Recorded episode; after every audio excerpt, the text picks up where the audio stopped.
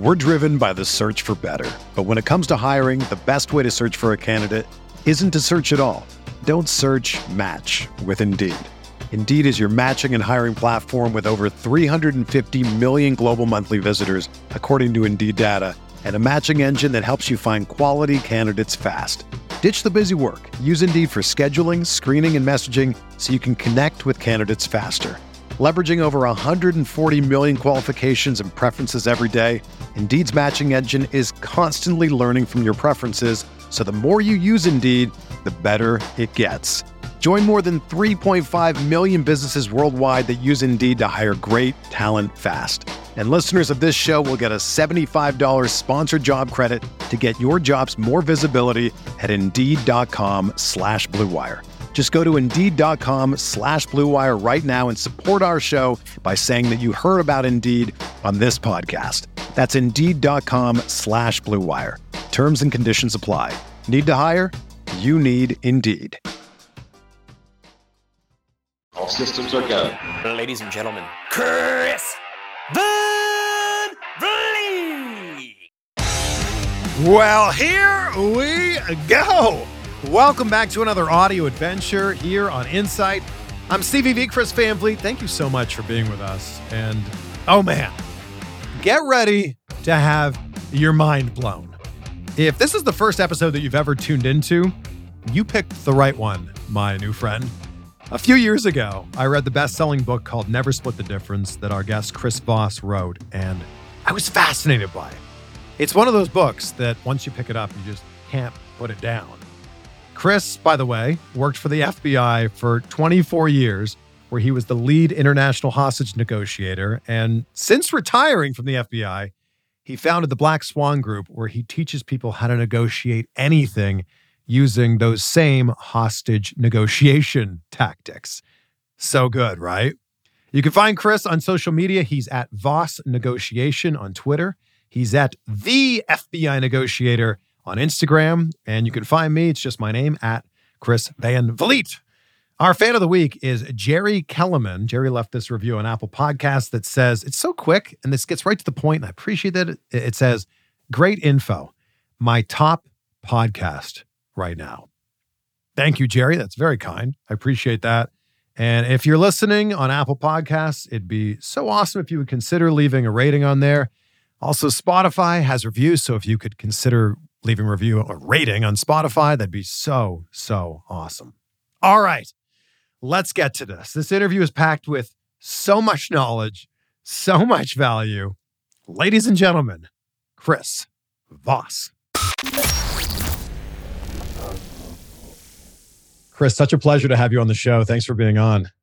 Thanks, man. Yeah, happy to be here. I'm looking forward to the conversation. Always good to talk to a fellow Chris as well. Yeah, there you go. Right, so, uh, sure, a sure sign of intelligence. That's exactly it. I've read your book, Never Split the Difference, and it's absolutely life changing. And I think that a lot of people sometimes think of negotiations as as big things, like buying a house or buying a car. Right. And I love that you point out that no, no, there's negotiations in every aspect of our life. Yeah, everything. I mean, any any time we're looking for cooperation, agreement, you know, I mean, if you start thinking about it, it, it if you define it as just trying to get collaboration and having a good relationship, there's very little it doesn't touch. I mean, it's as simple as like getting your order at Starbucks or something like that. That's a negotiation. Yeah, it's one of my favorite stories of all time. When I ran into that guy that started the global phenomenon called secrets, you know, and he said, "Send me your secrets anonymously. I'll uh, I'll broadcast them to the world. That's why they got to be anonymous. But somebody else is struggling with what you're struggling with, you know." And he and I are talking backstage at a conference, and he said, "Yeah, I got a I got a Starbucks coffee cup once with a note that said I give decaf to people who are mean to me." oh wow, wow. You so and then I, you know, I, and forgive me for going on, but you know, then I then I told this story a couple of other times, and I've spoken to lots of waiters and waitresses that said that customers in restaurants that were mean and rude at night when they asked for decaf after dinner, they'd give them coffee with caffeine in it. wow. So, Chris, where do these negotiations start? The everyday negotiations of ordering food at a restaurant, for example. Yeah, or even uh, uh, anytime you see somebody. I mean, you, you can, the most dangerous negotiation is the one you don't know you're in. You don't know for Mm. sure that you're going to ask somebody for something, partly because you may not know that they have something they could do for you. Uh, I can't remember who I was talking to on the phone the other day, and I was just, I was just being really pleasant. Uh, and she just goes, you know, and I'm going to give you 10% off. Like I had no idea that you could just throw that out there like that. Or, you know, the the grocery store clerk. Like uh, I'm going through the self checkout line, you know, and I'm I'm kind of a I'm a plastic fanatic. I minimize my plastic as much as I can. So I'm bringing my own bags to the grocery store. And, you know, I give a pleasant look to the guy that's supervising the self checkouts. And on their own, they come running over. Let me give you a discount for using your own bag. You know, how, how do you get to that point? I mean, Mhm. you know, you, you see somebody and you say, hey, you know, it looks like you're having a tough day. It looks like you're enjoying your day. We would call that a cold read. How do you do a cold read? You gather data with your eyes, you make an observation on what you see. Mm. It's good practice. Uh, you're likely making a world a better place, which, you know, has secondary consequences, good consequences for you. And then suddenly somebody spontaneously gives you something for free you didn't even know that they could give you. I love it. I mean, let's take it back, Chris. Obviously, you are a master at this. Quite literally, you have a master class on negotiating. If we take this all the way back, were you just really good at this as a kid? Now, you know, um, I've I've thought about that a lot. I think maybe uh, you know, Daniel Coyle wrote a book called The Talent Code, which contends there's nothing is nobody's naturally born anything. I mean, That's such a great book, blanks. too. blank slate. Yeah, he he he, he writes good stuff. Um, I think you know my father expected me to figure stuff out from an early age. He expected that of all of his children. You know, he was an entrepreneur, blue collar, Midwestern guy. You know, I'm the son of Richard and Joyce Voss, Mount Pleasant, Iowa, seven thousand people, blue collar, get it done, figure it out. And I think I was nurtured to figure things out. Mm. And then when I finally got introduced to communication really in a really big way, you know, I'm coachable. That's what the figure it out attitude is. I'm open to learning. I think I've been coachable. I've always been open to learning. And that's what gave me an advantage in picking up negotiation.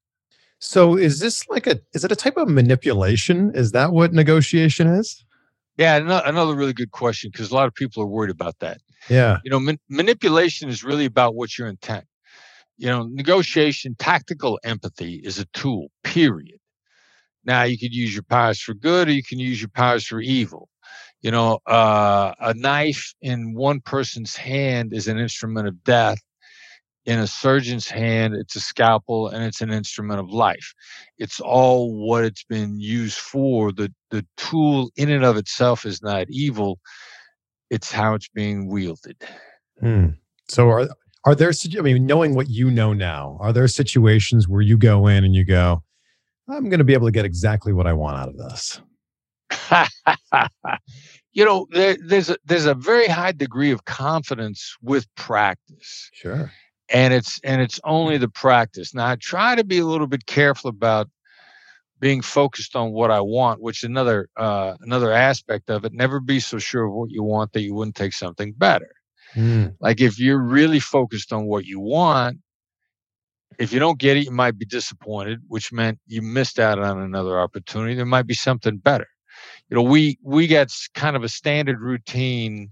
We call it the Black Swan three-step method for getting upgraded to suites and hotel rooms. Now you could bully your way into a suite, and that'll work one in a hundred times, and you remember it for the rest of your life Mhm. or you could use tactical empathy to get a suite and you get a for free and you get the suite for free or something else for free every single time you check into a hotel like i don't know anybody whose batting average for upgrades to suites is anywhere near ours Mm. but then also sometimes they don't have a suite you know if, if my bullying behavior focused on a suite I could miss out on. You know, I, I had I had a guy give me like four free drink tickets for the hotel bar. I had I had another guy give me um this is my favorite one. He says, "Look, we don't have any left, but you know the, the guy at the restaurant next door is a buddy of mine. I get you twenty percent off on on on your food. Are you hungry?" And I'm thinking like, ah, I don't I don't know how it's going to work out, but yeah, you know I got to eat. I'll take twenty percent. Yeah. He writes on the back of his business card, "Give Chris twenty percent." I look at the card and I'm like, "This is this is bogus. No, they're they they this is never going to work." And so I go over there, and um, when when my check comes, the waitress comes up to me, and I hand her the business card, and she looks at it. She was like, she kind of laughs. She goes, "This is handwritten on the back of a business card." I, I go, I I know, but he said take it to your manager and see what happens. And she goes, "Okay." And she comes back, and I get twenty percent off. Wow. So, So, you never know. You just don't want to be too focused on what you want. So walk me through this. You're about to check into the hotel. You want to get upgraded to a suite. Where does it start? Yeah, well, all right. So we we would employ with what we call the accusations audit. Now, this is a journey I'm getting ready to take this person on. I want them to be relieved when we're done and delighted, and actually want them to help me more. So I got to take them on. There's a series of emotional moments. Hmm. Son Brandon, when we're teaching the Black Swan method, likes to say, you know, negotiation is a series of emotional moments. So, and where you end, the last impression is the lasting impression. Hmm. Like that's what matters, where we end up. You know, Covey would call it begin with the end in mind, but this is how you actually do it. So the first thing I'm going to say is, I am getting ready to ruin your day. Now I'm gonna I'm gonna say this after they've got my ID. I'm walked up. I'm checked in. Reservation. They're looking at it. They're gonna be really focused on getting my ID from me and start the reservation. So I, Yeah. I've got to let them get into gear because their brain is clouded. So they're looking at my driver's license. They're checking a reservation. That's when I hear I'm getting ready to ruin your day. Now, now I got to hit them with dynamic silence. You got to shut the front door. You got to be quiet. You got to let them relax, react, Hmm. let it sink in. You're going to watch their shoulders fall. They're going to be crestfallen because if you work in a hotel, God knows what these people have seen Sure. like you know you're you're you want to you you want to bring your pets in mm. They don't have pets your pet's a snake you got your pets are scorpions you know you want to have a ritual you're bringing a goat you want to have ritual sacrifice you know they don't you god knows what these people have said right Yeah. so and so you get crestfallen so all right so that's step one now again understand where you leave them is what matters so Sure. step two is the beginning of in a black swan method we call this an accusations audit which is going to start to steer and color this they look at you and they go what? Oh god what is it? So the accusations audit is i'm getting ready to sound like just another self-centered entitled traveler who wants something for free that they do not deserve. All right so now this is shifted a little bit. You're not going to sacrifice a goat in a hotel room at least. But you want something for free. They're a little leery, but now it's already beginning to become a relief. yeah. Now, now the the closer here is what we call a thought shaping question, which is a how or what question, and we got to hit it. It's a bank shot and pool. We got to hit a, a we got to bounce this off another emotional moment at the end of the question. And so, what are they going to be worried about? How much trouble they're going to get in if they get a free upgrade to a suite? That's what's going to go through their mind. Mhm. So, I'm going to say, how much trouble do I get you in if I ask you for a free upgrade to a suite? Now, bang. If they've got one, they're giving it to me Mm. they're going to check because the only thing they're worried about at this point now ev- this entire entire thing has become a relief. They got suites in the hotel that give them zero dollars and if remain empty zero five star reviews. Mm. you know there's other compensation for them here If they give you a free upgrade to a suite, what's the chance you're going to give the hotel a favorable review? What's the chance you're going to come back? I mean, there's all sorts of compensation between be, besides monetary compensation. You point that out, they feel backed into a corner. The how question is designed to get their wheels turning, mm. considering all the possibilities. What are the other options? What's going on? What's in it for them? Maybe you're one less person who's just happy with them. You know, there's there's this the the that thought shaping question is designed to hit them on a lot of levels. They're going to look for a suite for me. Um, one time they're like, "Look, man, the only thing I got is a handicap suite." Uh, personally, I like the handicap suites. They're they're so much easier to get around, get in and out of. You know, I and and what if they don't have anything? And then plus, then this emotional journey, I've never not had them inquire as to how I was enjoying my stay every single time I passed the front desk from that moment on. Mm. Like you enjoying your stay, you're having a good time. They're genuinely concerned because they've gotten invested. They feel they've rescued you at this point in time, which then leaves them on a complete high. Which again, where do you want this to end? I want them to leave on a high. You've made yourself memorable as well, and I think that's such yes. an important thing. Yeah, an- another uh, another good insight, man. Yeah, absolutely. Memorable I, in a good way. well, yeah, absolutely. Because there could be a lot of people that take that bullying method you talk about that are memorable in a bad way, where they go, "You got an upgrade for me?"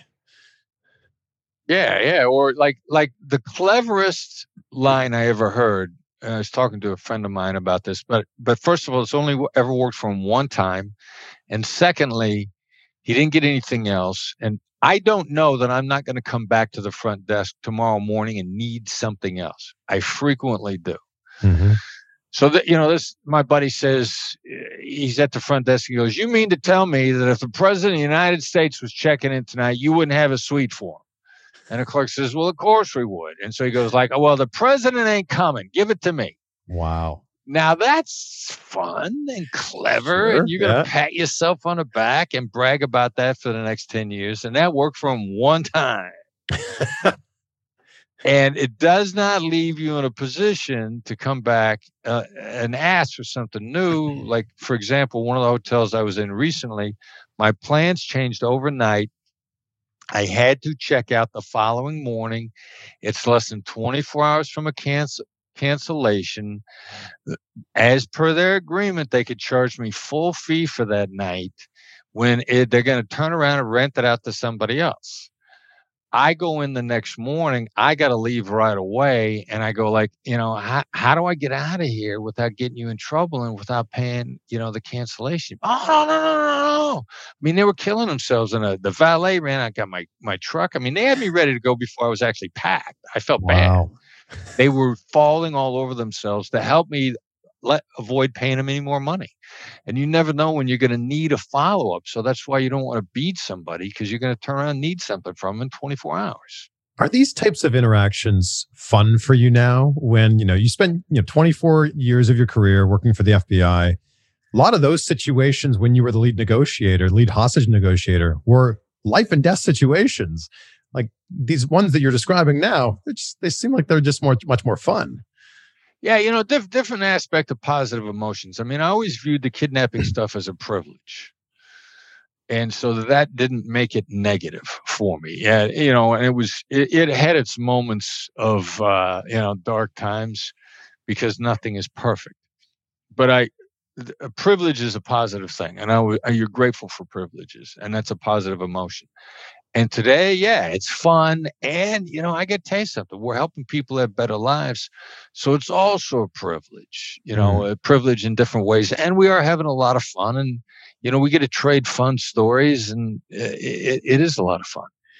During your time as an FBI hostage negotiator, what was like the scariest situation that you were in?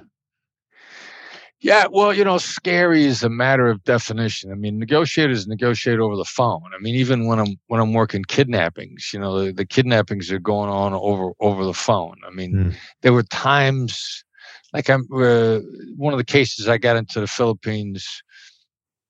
You know, we flew into Manila, and as soon as the the commercial plane touched down, they said, "Like, we want you to fly to the south. Get another plane, go to the south."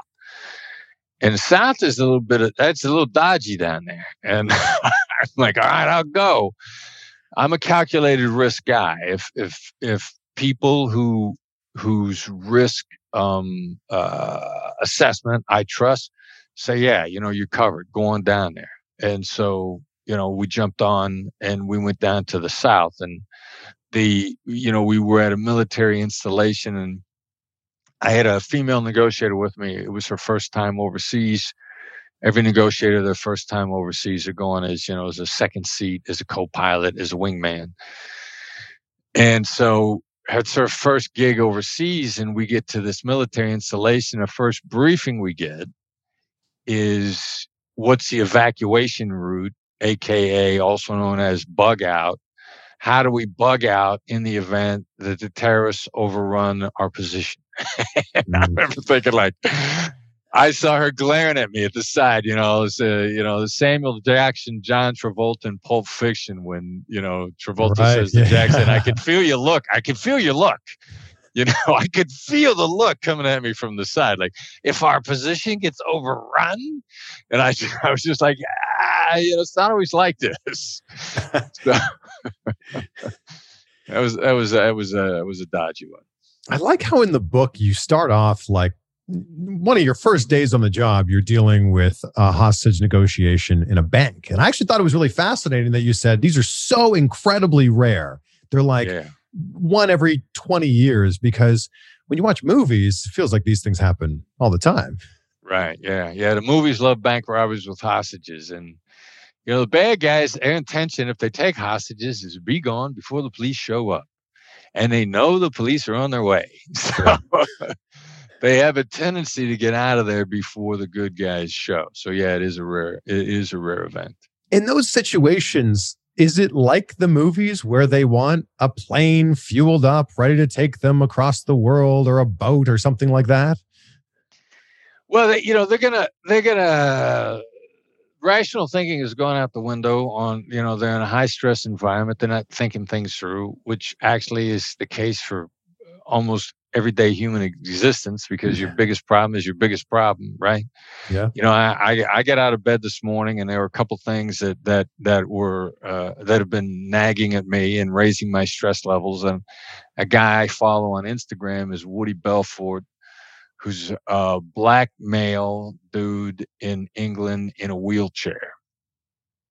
And Woody would gladly trade his problems for mine. Sure. So, you know, I'm I'm your biggest problem is your biggest problem. I'm stressed out over something and, and here's a dude in a wheelchair. So yeah, you know, uh and I almost forgot what the question was that pr- prompted this diatribe on stress. But you know, everybody's uh, everybody's feeling stress. Well, we're talking about like the Ah, ridiculous demands from the bank robbers. Yeah, you know, they're, they're going to throw something out there. You know, ideally, actually, it's a really good sign if a bank robber asks for any means of escape Hmm. because that is a clear signal that they want to live, which Hmm. means we're going to talk them out. And Hmm. it's actually, uh, thanks for you opening the door on this one for me because, you know, you want to listen for what's really driving the other side. Mm. A lot of people not understanding the dynamics of hostage negotiation don't know that it's a highly positive sign of an escape demand. An escape demand means they want to live. We got something to talk about. In business negotiations, if they're demanding, they're feeling pressure. You know, I need I need a price reduction now. You know, your reaction to that should be sounds like you're under a lot of pressure. Mm. Sounds like you're under a lot of stress. I mean, what is what they're asking for actually telling you what about what's going on in their life? Guy says I need a car in 60 seconds or the hostage dies. I'm not scared that the hostage is dying in 60 seconds. I'm happy that the bad guy wants to live. Mm. It's something to talk about. The future. And every human being in every interaction is driven by their vision of the future. So when the bank robber says, "Give me a plane in 60 seconds or this hostage dies," obviously you can't get a plane in 60 seconds. Right. What's your response to that? Well, my first response is going to be sounds like you want to live. Mm. And this is this is what you talk about in the book. This is mirroring. Sounds like looks Well, like. that it's close. The mirroring is the the repetition Well, this of one of labeling, three-ish yeah. words. This is labeling. Yeah, Labeling. It's, it's it's labeling. so it sounds like you want to live, and they'll Yeah. probably say, "Yeah, of course I want to live, but get me my plane." Yeah. Well, so uh, first of all, if they do that, I've now chewed up three seconds. He feels on some level we're collaborating. And what he didn't, what people don't say is how you really understand what's going on. It's, you know, that old phrase is silence is deafening. What's not being said. Mm. He didn't say, Yeah, I want to live, but give me my plane. You just lost three seconds. You got 55 seconds. When he said, You want me to live, but give me my plane, he did not refer to the clock again. Mm. So, what wasn't said is as important as what is said that for at least the moment, the clock has dropped out of the conversation. This episode is brought to you by Athletic Greens, which is a super important part of my morning routine. With one scoop of Athletic Greens, you get 75 high quality vitamins, whole food source superfoods, and probiotics to help you start your day right. This special blend of ingredients supports your gut health, your nervous system, your immune system, your energy, recovery, focus, aging, all the things. And best of all, it tastes amazing, and it's really helped with better sleep quality and recovery for me. Whether you eat keto, paleo, vegan, dairy free, gluten free, whatever it is, it fits right into your diet. Look, lots of people take some kind of multivitamin, and I think it's important to choose one with high quality ingredients that your body will actually absorb. That's why I drink athletic greens every morning, and that's why it's recommended by professional athletes in all kinds of different sports. Right now, it's time to reclaim your health and arm your immune system with convenient daily nutrition, especially since it's cold and flu season right now. It's just one scoop in a cup of water every day. That's it. No need for a million different pills and supplements to look out for your health. And to make it easy, Athletic Greens is going to give you a free one year supply of immune supporting vitamin D and five free travel packs with your first purchase. All you have to do is visit athleticgreens.com slash insight. Again, that's athleticgreens.com slash insight to take ownership over your health and pick up the ultimate daily nutritional insurance. Athletic Greens. We're driven by the search for better. But when it comes to hiring, the best way to search for a candidate isn't to search at all. Don't search match with Indeed. Indeed is your matching and hiring platform with over 350 million global monthly visitors, according to Indeed data, and a matching engine that helps you find quality candidates fast. Ditch the busy work. Use Indeed for scheduling, screening, and messaging so you can connect with candidates faster. Leveraging over 140 million qualifications and preferences every day, Indeed's matching engine is constantly learning from your preferences, so the more you use Indeed, the better it gets. Join more than 3.5 million businesses worldwide that use Indeed to hire great talent fast. And listeners of this show will get a $75 sponsored job credit to get your jobs more visibility at Indeed.com slash Blue Wire. Just go to Indeed.com slash Blue Wire right now and support our show by saying that you heard about Indeed on this podcast. That's Indeed.com slash Blue Wire. Terms and conditions apply. Need to hire? You need Indeed. It's Kaley Cuoco for Priceline. Ready to go to your happy place for a happy price? Well, why didn't you say so? Just download the Priceline app right now and save up to 60% on hotels. So, whether it's Cousin Kevin's Kazoo concert in Kansas City, go Kevin, or Becky's Bachelorette Bash in Bermuda, you never have to miss a trip ever again. So, download the Priceline app today. Your savings are waiting. Go to your happy place for a happy price. Go to your happy price, Priceline. So when that clock does get down to zero, what are you hoping? You know, uh, have you come to a solution at this point? Well, you know, we've if if it gets down to zero, like if if I'm interacting with you Yeah. and a clock and I'm you know, I'm I'm not saying no. But I'm So trying you to see how actually say the words no. no, no, no, no, I'm not gonna say no. I'm gonna I'm gonna I'm gonna I'm gonna imply difficulty. Yeah. I'm gonna say, you know, I'm never going to say I'll try. I'm going to say that's going to be difficult. Mm. I'm going to say, you know, I don't know if you know, but it's chaos out here. I mean, it is a six ring. It ain't a three ring circus. It's a six ring circus.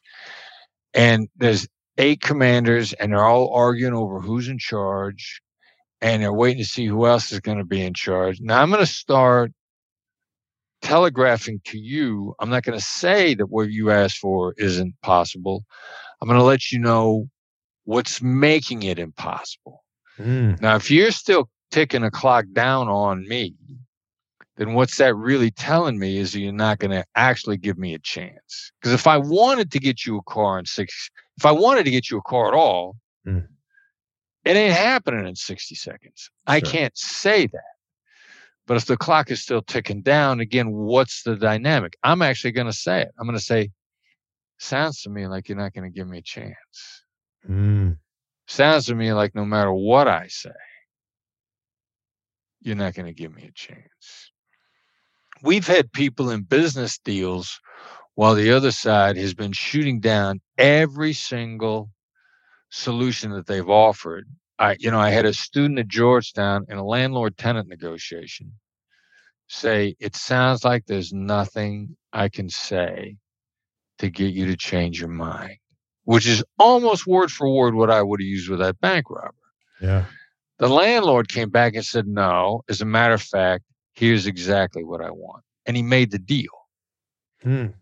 So calling out the dynamic in a moment, even when you're sort of struggling, that's a great thing about these labels. If you, you can just stay in the moment and focus on the moment, that there's a massive amount of things that'll come to you. Where we run into trouble is we're so focused on where it's going, our goal, that we're not in the moment. We're, as I said before, we're worried about the future. We're focused on the future instead of the moment. That's a real struggle for anybody over the age of 23. The uh the fact that it's it seems to be more about like what you're how you're saying it rather than what you're saying especially since most of these negotiations you're talking about are really just using your voice Yeah, you know, I don't know if you're Yogi Berra, the uh, uh, baseball player, you know, Yogiisms. He used to say baseball was 90% mental and the other half is physical. so, you know, negotiation is 90% tone of voice, the other has half is choice of words. the math doesn't add up. But in point of fact, how you're saying something is actually going to have a, a neurological impact on a person before you've even finished the word, let alone the sentence. So before your word is complete, or before the follow on words, which add context and meaning, or before the sentence is finished. You know, you've spoken to somebody plenty of times when they started a sentence. uh, you know, the problem is, and you think they're going to tell you you're an idiot, and instead they say, I just don't have a way to get this done. Like that, it was a 90 degree turn because your brain is working so fast before a sentence is done. Yeah. Your brain is also wor- reacting to the tone of voice before the sentence is done. So I can begin to color, I can begin to steer a neurological impact on you just on my tone of voice, how you said it, exactly as you pointed out a moment ago. as someone who started in fm radio at the start of my career Yeah. i had such a good laugh when you described that voice as the late night fm radio dj Yeah. so the idea behind this is it's it's the down inflection at the end of the sentences Downward inflection at the end. Yeah. And, and also like if you got, if you got a high pitched voice, yeah you can still downward inflect. okay Like a, a lot of people have got distracted and they say, I'm not a man. I don't have a deep voice. And my reaction to that is, okay, I didn't do a good job describing this, you know, because it's downward inflection. It's slowing your pace. You know, it's, you know, trying to soften it as much as possible. Actually, I was just, you know, we just started Fireside is a new uh, social media app that we just jumped into with both feet. Uh, one of our trainers, Sandy Hein, who teaches a woman's power hour for negotiation. And she and I are, are doing a, a fireside talk just a few minutes ago.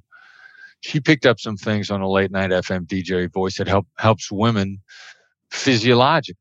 She says if if you tuck your chin, Hmm. you will downward inflect more naturally.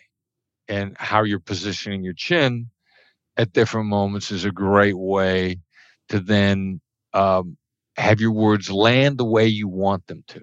Hmm. Like if you want, if you got something harsh to say that you want to land gently, if you tuck your chin, I mean, you even heard me do it, You're downward inflect. Yeah. If you want to proactively uh, uh, diffuse a negative emotion, actually, a great way to catch people off guard in a good way is with the words, I'm sorry. Hmm. So, especially as a woman, you should raise your chin when you say, I'm sorry, because you're owning it and you're making people understand it as the precursor for what you're getting ready to say. So, if you wanted to say, you got bad news, you might say, I'm sorry. I've got bad news. Ah. There was an upward insertion with the raise of the chin and the dropping of the chin to land the the telegraph that bad news is coming. So, you know, there's a lot of interesting ways you could play with this. I think all of this is so fascinating. I'm sorry is also something you point out in the book. It's a good way to say no without having to actually say no. Yeah, or we use I'm sorry as a precursor to assertion in so many instances. Hmm. You know, and again, you asked me before, do we say no? Uh, I'll, I'll imply it. That doesn't work for me. Is a way to say no. Is a gentle way to say no. I'm sorry. That doesn't work for me. Hmm. Is a really gentle way to say no, but y- you own it, and the other side doesn't feel attacked. Mm. With so much of correspondence and communication happening now via text or email, can you still negotiate if it's over email or over a text? Yeah, that's a great question. There's a couple. Uh, uh, yet the answer is yes, with caveats. Hmm. First of all, um, your your tone is always going to be read harshly unless you put in what we call softeners. Like I, you know, I sent an email a long time ago where the way I wrote it was just one word response, no, and in my head I'm hearing no. Hmm. Now the other person read it and saw no, screaming at him. So, you know, if you don't soften your words, then it's going to be read harshly. How do you soften your words? I'm sorry, I'm afraid, sprinkled in liberally. I'm sorry, I'm afraid. No, would Hmm. be a way to way to soften it. Rule one: uh, cautious of tone of voice throwing softeners. Rule two: just try to make one point. Most people in emails make seven points, and then you know on the third one, the other side reads it, goes off on a tangent. And I guy, you didn't read it all the way to the end. Well, you wouldn't play, play chess via email. If you were, you you put one move in one email. Look at emails as chess moves, one at a time. Your only job is to get across one point. And then finally, uh, something that people violate in emails and in verbal communications the last impression is the lasting impression. Whatever you're compelled to start that email with, the positive things that you wanted to say, Yeah. have to at least be duplicated at the end, if not removed from the beginning entirely and put at the end.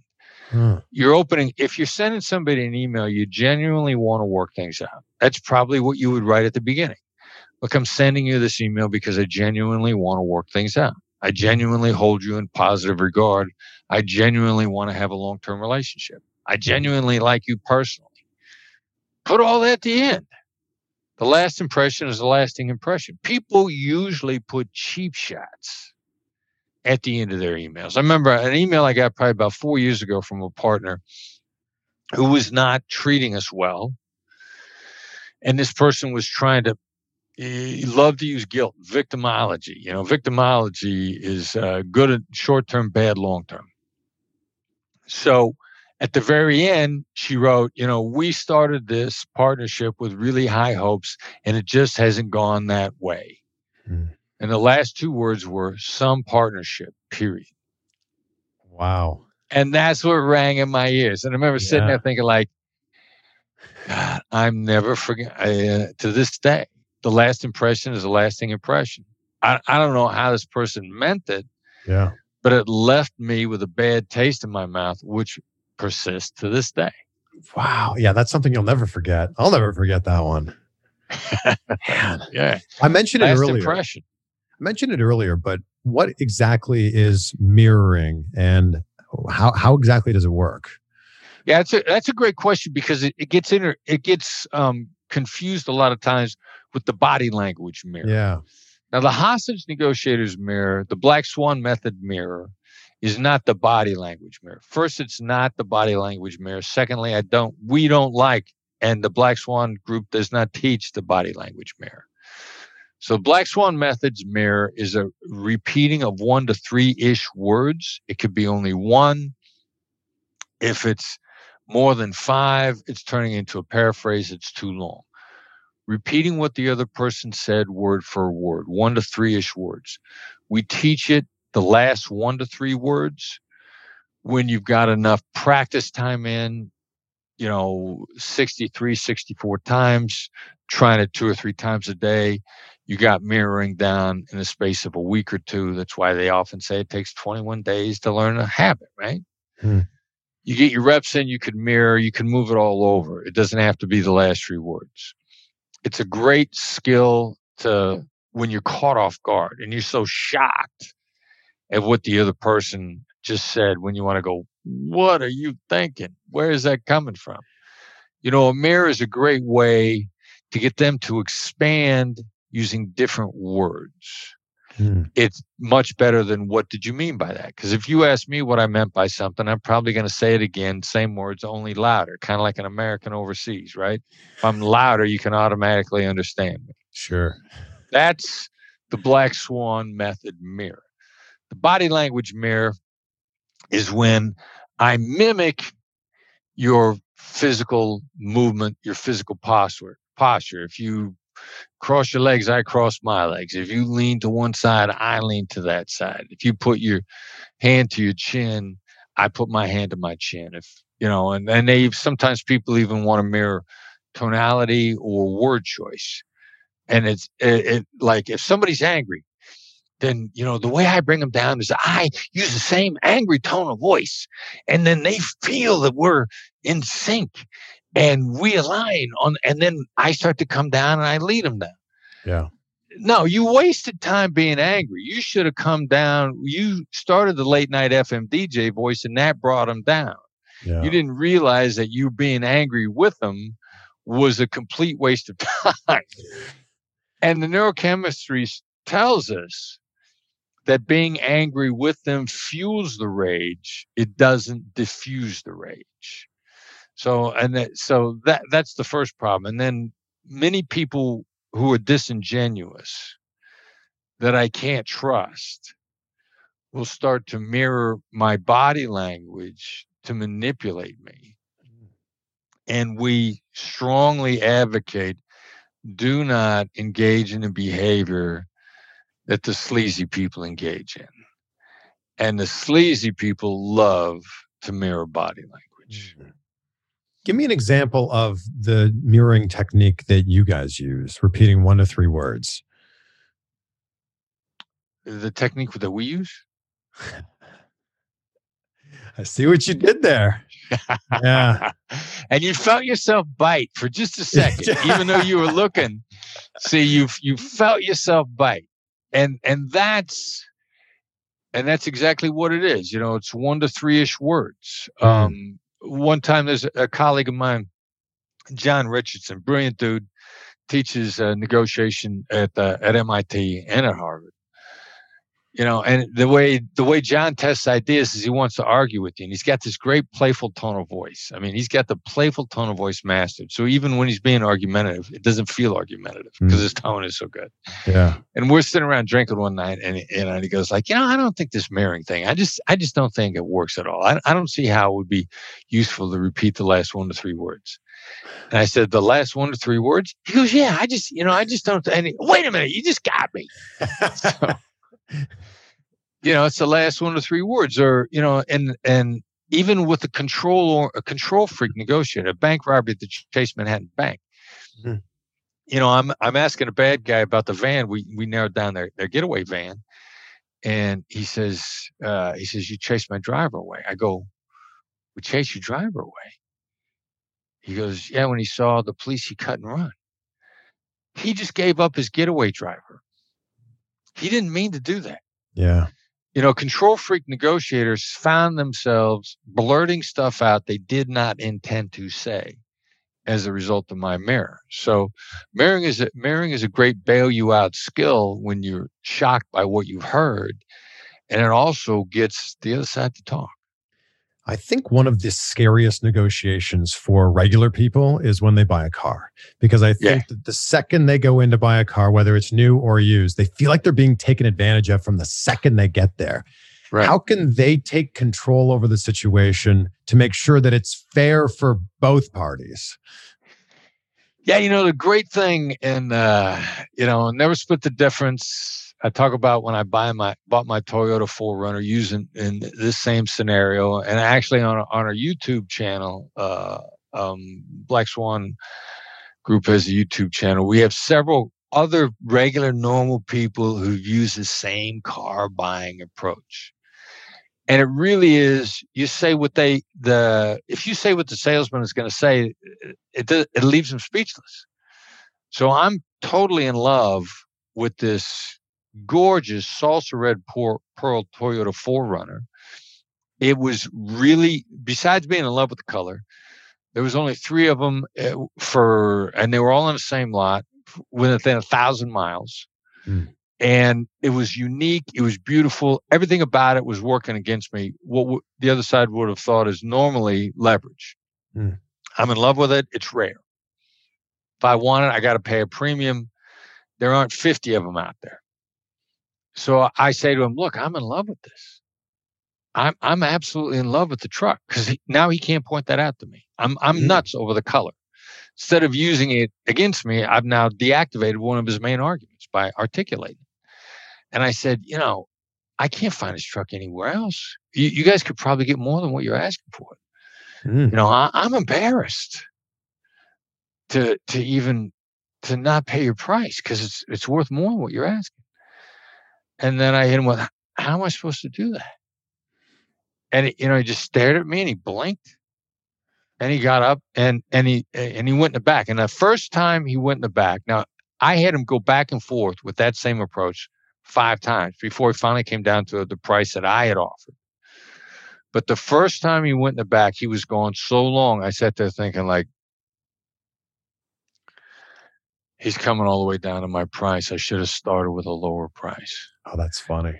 Now I sent him back and forth five times, back and forth, back, and every time I said the same thing. I said his argument. I took the wind out of his sails. Mm.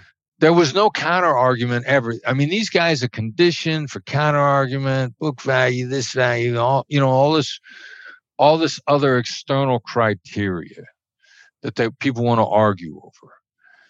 I don't even go there. I'm, I use their arguments against them by deactivating them. And I, you know, you, I love it when people send me videos because we post them on our YouTube channel.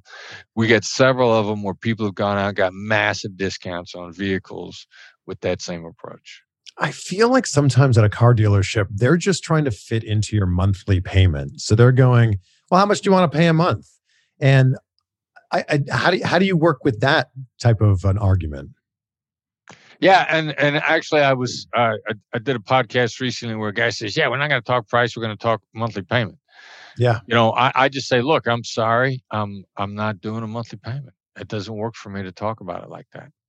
you know, it. I'm going to start to telegraph no Adam. You know, at some point in time, the the one difference, hostage negotiators, we never actually come out and say no. Mhm. That finally.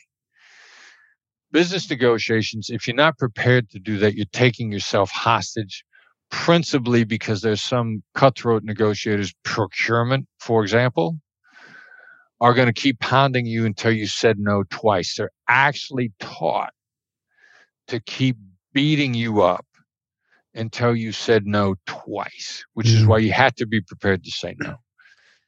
So I'm going to let it out a little at a time. And my first one is I'm sorry, I'm not talking monthly payment. I'm just Mhm. not. No. If I have to go there, but I'm going to give you a lot of warning before I say no. And then, of course, since I'm prepared to say no and mean it, I'm also prepared to walk out. Now, salesmen's survival instincts are finely tuned between somebody who's ready to walk out and mean it and someone who's just trying to fake it. Mm.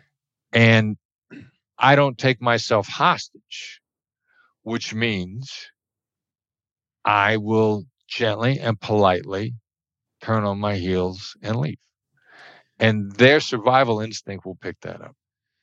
It sounds like oh, I didn't even mean I didn't even mean to do that, Chris. it sounds like the most important thing that you could have when you're entering a negotiation is the ability to actually listen to what the other person is saying. Yeah. I would I would combine it with two things. Okay. It- don't take yourself hostage hmm by say, believing that you can't say no. And like neck and neck with that is really listening to what the other person is saying. Mm. They're going to tell you all you need to know if you give them a chance.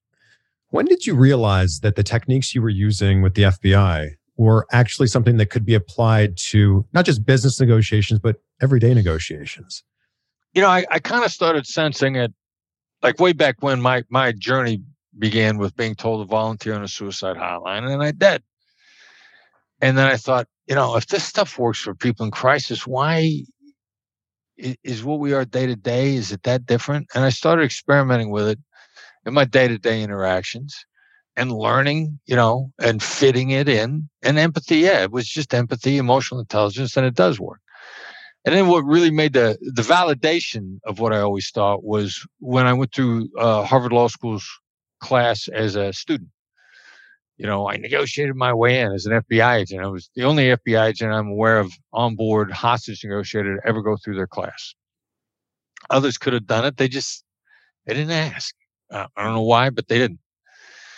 And when I was about halfway through that, uh, my my teacher at the time, now a friend and colleague and mentor, Sheila Heen, uh, wrote a great book called Difficult Conversations. She said, "You know, you you hostage negotiators, you guys are doing the same stuff we're doing. It's just that the stakes are different." Mm. And that was really the validation, the external validation, you know, to, to let me know I was on the right track. I've thoroughly enjoyed this, Chris, and I can't recommend your book enough. Never Split the Difference, available wherever you get books. And your masterclass is also available on masterclass.com. Where else can people find you? Thanks for asking. Yeah, um, the the the gateway is really our newsletter, which is free. It's complimentary. It's free. If it's free, I'll take three, is what a friend of mine used to say. Yeah. But you know, the real value there is not that it's free; it's actionable. Like you know, I got a couple of newsletters that I get that they're so packed with information. Like I, I got to take a nap uh, after I've read it because it's exhausting. you know, ours is concise and actionable. It comes out on Tuesday mornings. Uh, I think like eight o'clock, whatever time zone you're in. We we we um, adjust it because we think Tuesday morning is when you got Monday behind you. You're ready to get into the week best way to subscribe is uh, text the sign up function. Send the message Black Swan Method, three words, not cap sensitive. Make sure you get spaces between the words. Text Black Swan Method to the number 33777. That's 33777. You'll get a, if, uh, if I've described this properly, you'll get a response back asking for your email. It'll sign you up. And then can they also sign up on your website as well? Is that an option? Yeah. BlackSwanLTD.com. Upper right hand corner of the uh, the the tabs is for the blog. Plus there's there's tons of free stuff all over our website. We put a lot of stuff out for free to help people get up to speed. And then wherever you are in your negotiation journey, one of the Black Swan coaches can meet you there and help you move forward. I know you talk a lot about gratitude, Chris, and I end every interview talking about gratitude. So, what are three things in your life that you're grateful for as we sit here right now? Yeah, you know, um, I I like uh, being grateful for the little things. Mm. And so I got up this morning. I was grateful for my coffee maker. I was grateful for the coffee cup that I drank out of.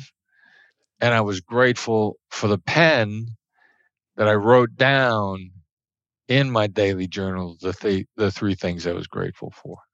I love that. And I've loved this conversation. I'm going to Las Vegas this weekend. And when I check into the hotel, I'm going to try your technique and we'll see if I'm sleeping in a suite that night. Nice, nice. Nothing up, nothing in. Thank you so much, Chris. Thanks, Chris. I enjoyed the conversation. How good was that? That conversation is the very definition of what this show is all about insight. Big thank you to Chris for joining us and for giving us all of that knowledge. Thank you to you for being on this journey with us. I'm sure you know somebody who would get a ton out of this. So please share this episode with them. Take a screenshot, tag us on social media. On Twitter, he is at Voss Negotiation. On Instagram, you can find him at the FBI Negotiator. And you can find me at Chris Van Vliet.